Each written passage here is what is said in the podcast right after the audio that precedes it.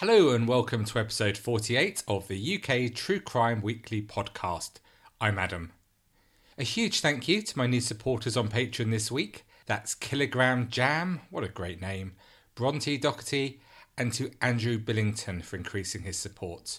I hope the three of you enjoy bonus episode 8 that was released on Sunday, and thank you all so much for your support on Patreon. It's much appreciated. Now, have you ever been involved in public disorder? Maybe at a football match, or else even a full blown riot? If so, you will know it can be a terrifying experience.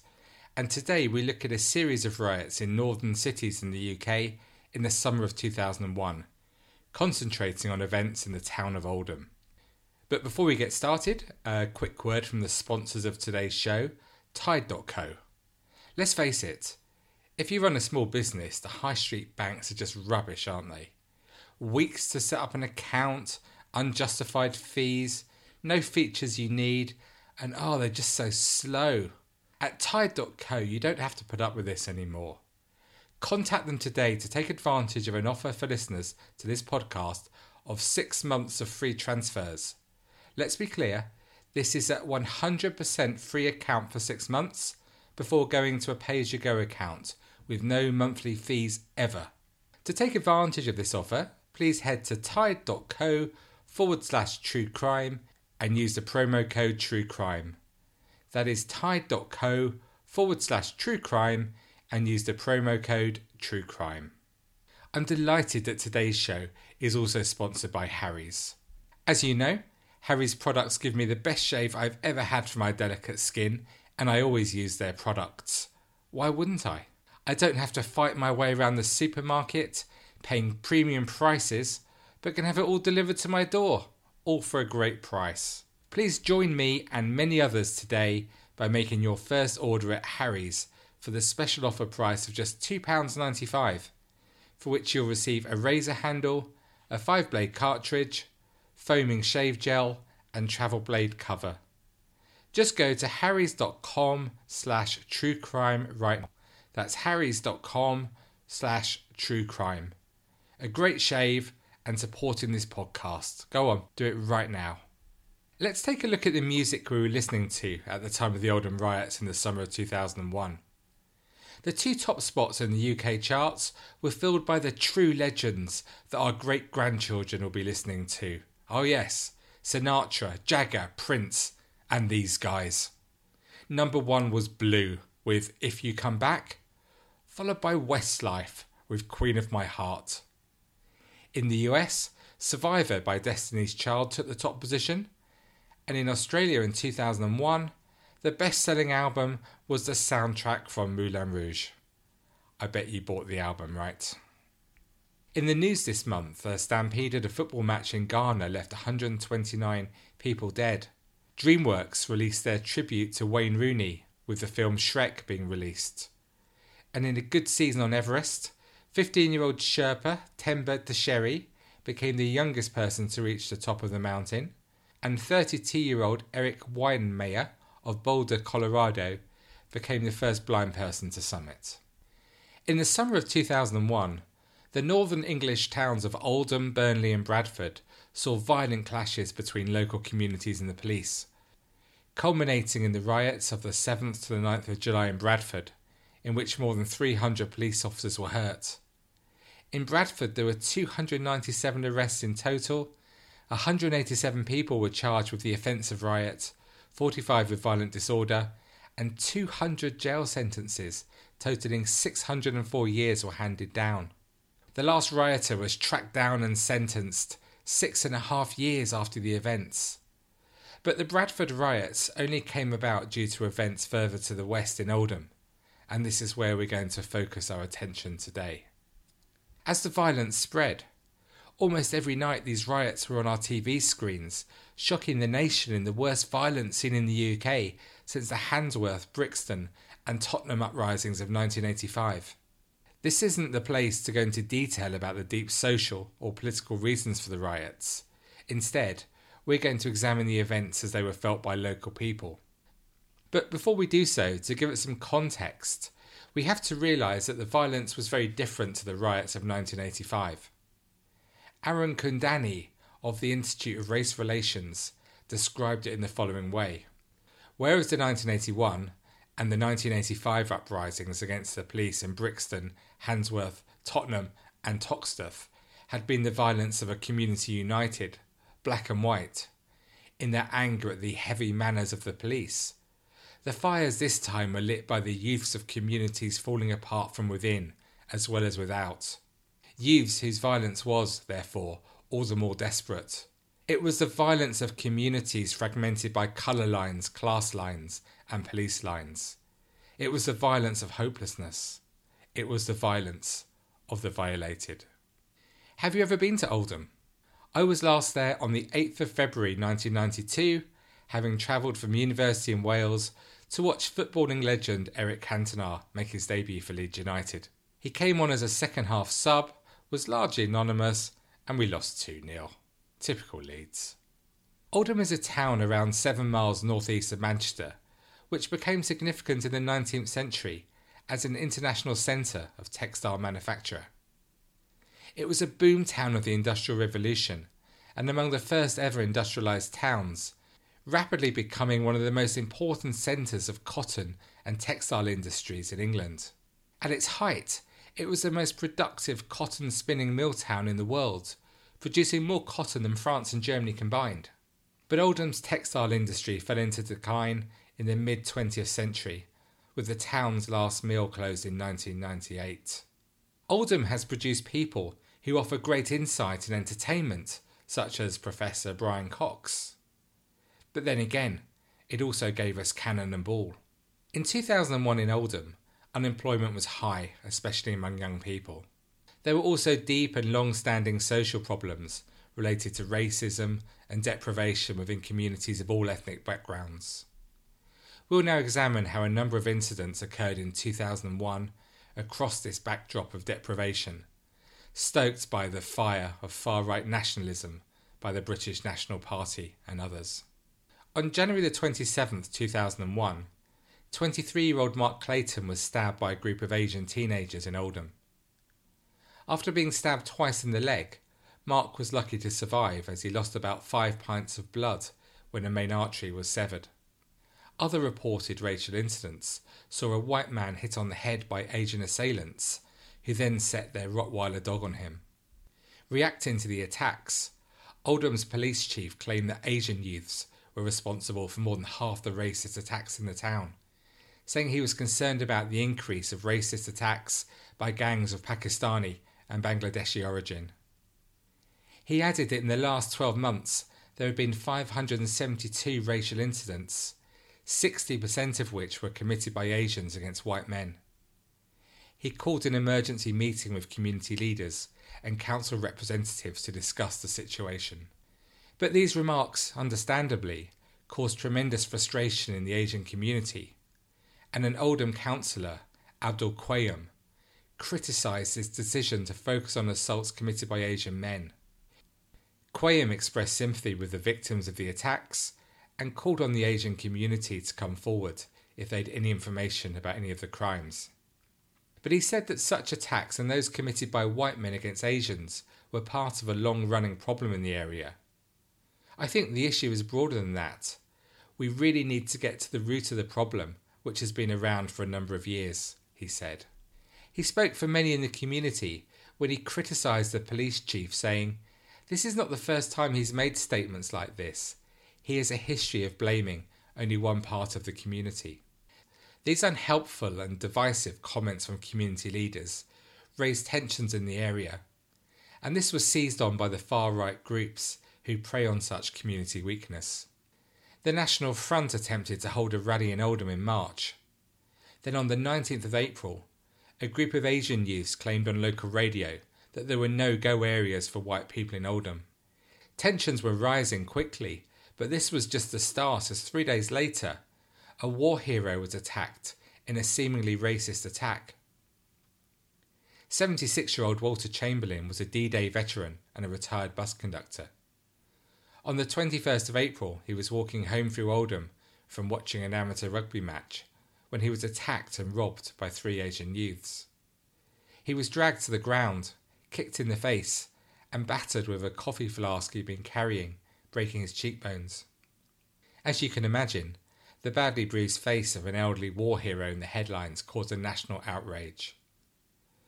The front page of the local newspaper, the Manchester Evening News, showed a picture of his face along with the words reportedly said to him by his attackers. I quote, Now get out of our area. This assault seemed to confirm fears that no go areas were forming in Oldham, although the suggestion was vigorously denied by police and Asian community leaders. And the tensions in Oldham in this long, hot summer were ratcheted up another notch. This was seized upon by the head of the British National Party, Nick Griffin, who on April the 24th announced that he would stand in the general election in Oldham to take advantage of rising tensions between white and Asian communities. Let's pause for a moment to talk about the BNP at this time and their leader, Nick Griffin. On the surface, Griffin appeared a decent chap. He was a law graduate from Cambridge University, married to Jackie with four children, when he joined the BNP in 1995. But it didn't take much scratching beneath the surface to uncover his deeply offensive views. For example, in 2004, Griffin was secretly filmed by the BBC, telling a crowd that Islam was a, quote, wicked, vicious faith. Then there was his disastrous appearance on the BBC programme Question Time. Do you remember that? He'd always been racist, but he saw an opportunity by joining the BNP to try and make it more socially acceptable. This is all relative, of course, and most normal people still abhorred everything about this organisation and what they stood for. But after winning a leadership battle in 1999, he set about implementing his modernising agenda, coming up with a new logo, embracing the media, and hoovering up support from the many far right splinters of this time most notably the National Democrats. On the same day, a further flashpoint occurred when several racist incidents happened in the town involving visiting football supporters from Stoke City Football Club, who deliberately walked through multi-racial areas of the town before and after the match against Oldham. Attacks followed, initially from Stoke City fans, and then more serious attacks retaliating against the violence, and petrol bomb throwing from local male Asian groups. If you've witnessed this sort of violence before, you will understand just how incredibly distressing and intimidating it must have been for local people. The tension increased still further. On Friday, May the 4th, the Home Secretary Jack Straw approved a ban on all political marches in Oldham after the National Front announced its plans to hold a rally the following Saturday. But just the very next day, on the 5th of May, there was a day of mounting tension and run ins between racist and anti racist groups in the town. Up to 50 National Front supporters, mainly from Birmingham and London, arrived in Oldham, clashing with members of the Anti Nazi League and local Asian groups. 500 police were deployed, one person was stabbed, and the events received extensive media coverage. By now, tensions were sky high and every small incident that would normally hardly raise an eyebrow took on huge proportions. This was a case at a local school, Breeze Hill. From the 20th of May, there were a number of racist incidents where a number of white youths, some of whom were ex pupils of the school, approached the school, throwing stones and projectiles at the premises and shouting racist insults at the majority Asian school pupils. Police were called for five consecutive days from the 21st of May to dissipate the disturbances. All this was reported by the local press, and the tension in the town continued to raise until it approached boiling point. Then on May the 26th, the final spark occurred which led to the riots. It was in the evening when an incident took place in the Asian district of Glodwick. A group of Asian boys had been playing cricket near the Good Taste chip shop when there was an argument with two white children. The children all knew each other, living just streets apart, but a brief fight ensued along with racist language on both sides. The altercation moved close to where 38 year old Sharon Hoy lived. She called her brother, Darren, 25, who was drinking at a pub in the centre of Oldham with his mates, telling him that an Asian man had kicked her door in. And then it all started. Soon after, two carloads of white men turned up in the vicinity and began a concentrated period of attacking Asian people who were in their way, and also attacking the properties of any Asian people they saw, seemingly at random. Can you imagine how this must have been for the Asian community, who already felt that they were under attack? One house attack belonged to the Azam family, whose daughter Farida was 34 weeks pregnant. Bricks were thrown at her house, and the shock of what was happening led to her being rushed to hospital suffering from the shock. As well as homes, shops were also targeted by the louts, and one nearby Asian shopkeeper was forced to escape through the back door as the windows of his business were smashed. The police were called and arrested a number of white people. However, a number of Asian men who had understandably tried to fight back as their neighbourhood was under siege, they were also arrested. To many members of the Asian community, this was the breaking point. Arresting members of their community protecting themselves seemed to confirm their long held perception of bias against them, and they turned their anger, frustration, on the police officers at the scene. The Manchester Evening newspaper interviewed one Asian resident involved in the violence who said, A woman had her window put through. We told the police where to go and who these people were, and they just stood there doing nothing. They then arrested a Pakistani lad who'd just been defending himself. But this accusation of bias was vigorously denied by the head of Oldham Police. He said, I completely refute that. There was an incident, the police were there quickly, and three white men were arrested. The white owned Live and Let Live pub was targeted and pelted with bricks, stones, bottles, and then petrol bombs. In an attempt to stop drinkers escaping the turmoil, cars were parked in front of the exit to the pub. Cars in the surrounding roads were ignited and the police were called. The Asian males weren't ready to go home quietly and they attacked the police officers who arrived at the scene. A night of violence began and riot police were quickly drafted in to the Glodwick area where the Asian rioters fought street battles with them. A tense standoff between police and up to 500 Asian youths continued until the early hours. Officers faced a hail of petrol bombs, bricks, and bottles from rioters hiding behind barricades of furniture, wooden pallets, and burning tyres. One policeman who was called to the scene said, We were told to suit up in our riot gear and quickly briefed on what had been happening. They just needed everyone they could to get to Glodwick. Ian Gradwell, whose family business was next to the pub, said, The street was strewn with broken bottles and tyres the next day. It was like something from a film set. I wonder if you can stop and just picture the sights, noises, and smells of that night. Richard Stead, a BBC Radio Manchester reporter, described the evening as follows I was on duty on the evening of Saturday, 26th of May, when we began to get calls to the newsroom saying that gangs of Asian youths were rioting. When I arrived at the Live and Let Live pub, hundreds of people were out on the streets. The pub's windows had been smashed, Police were gathering with their batons and riot shields. It was eerily quiet for about 20 minutes. Then the youths came back throwing bricks, stones, fireworks, and petrol bombs. I watched from a safe distance while cars were being torched and police lines pushed back. Every now and then, officers were stretchered into ambulances after their uniform caught fire. It was around daybreak when the violence petered out. Community leaders called for calm, but the next night, an Asian supermarket was set on fire, the offices of a local newspaper were firebombed, and barricades of furniture and tyres were set alight.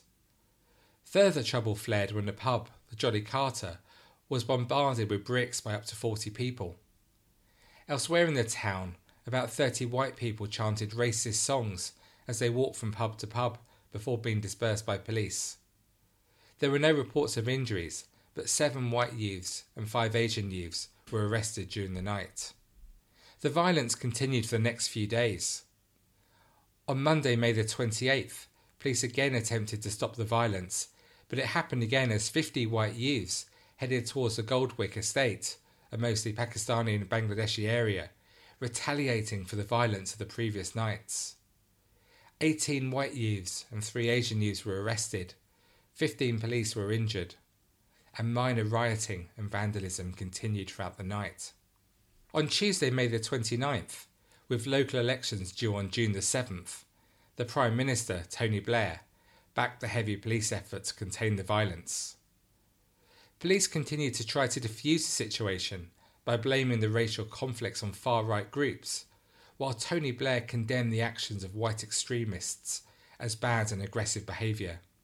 Nick Griffin, leader of the BNP, hit back at claims that he was trying to whip up racial tensions. But if you look at the material being produced by the BNP at this time, this was a ludicrous position to take, even for a group as dumb as the BNP. For example, Nick Griffin's campaign literature in the run up to the June elections began Winning for white, Oldham, winning for you. Crazy, isn't it? Muslim rioters tear the town apart, attacking white people, houses, and shops, and petrol bombing and shooting at the police, and yet whites like us are getting the blame.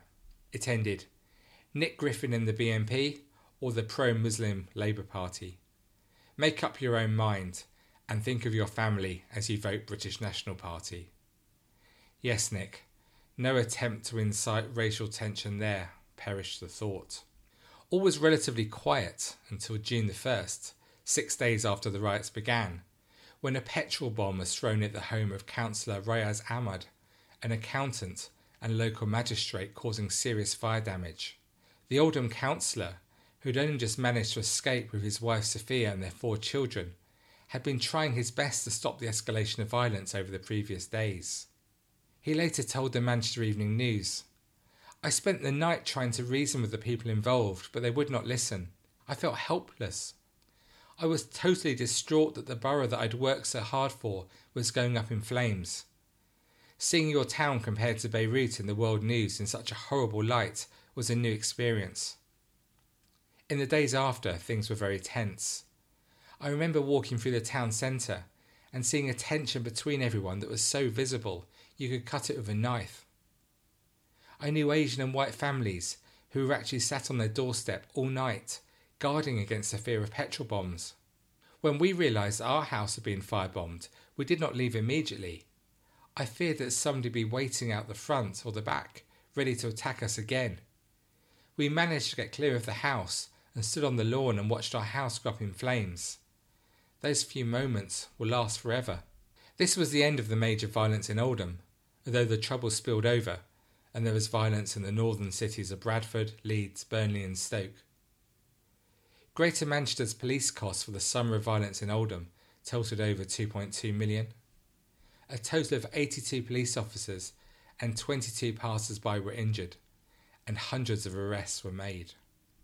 Darren and Sharon Hoy, along with a group of eight others who had sparked the riots on May the 26th, were convicted for affray and jailed for nine months for their part in the riot. In court, it was revealed that Darren Hoy and his mates had spent the day drinking, moving from pub to pub, chanting racist abuse, and singing white supremacist songs. The court heard that they just left one pub when Hoy received a phone call saying the home of his sister was under attack. In reality, the Asian boys were confronting two white children who'd attacked one of them with a brick. Hoy and his friends responded by taking taxis to the area where the home of the Asian children were attacked with bricks before other Asians came under attack from white men armed with sticks. Cars were damaged and Asian owned businesses targeted. The judge told the group, All of you were ready to team up mob handed, fueled by alcohol. It was hardly surprising, he said, that Asian men had rushed to defend that area.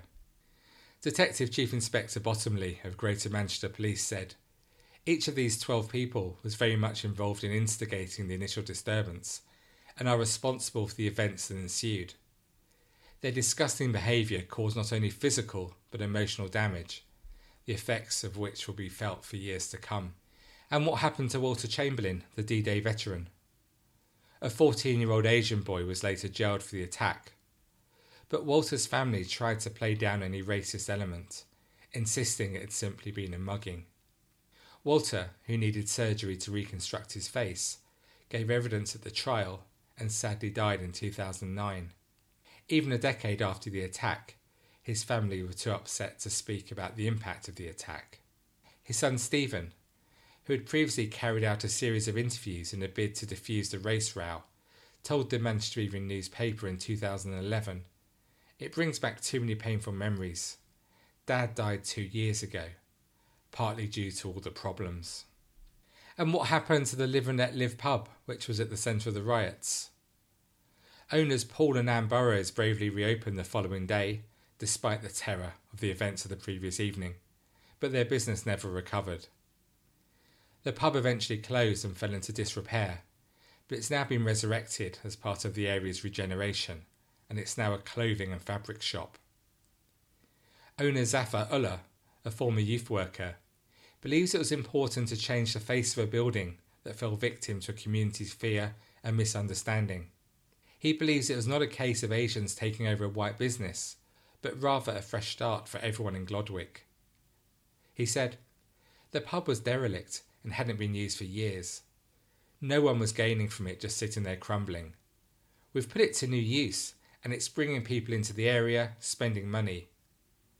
The majority of people are mixing quite well.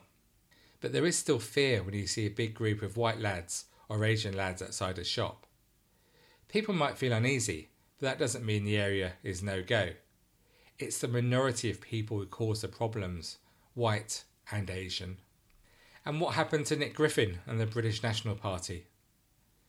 The Oldham elections in June 2001 were Griffin's first real test as leader, and he came through strong, standing himself in Oldham West and receiving 6,500 votes.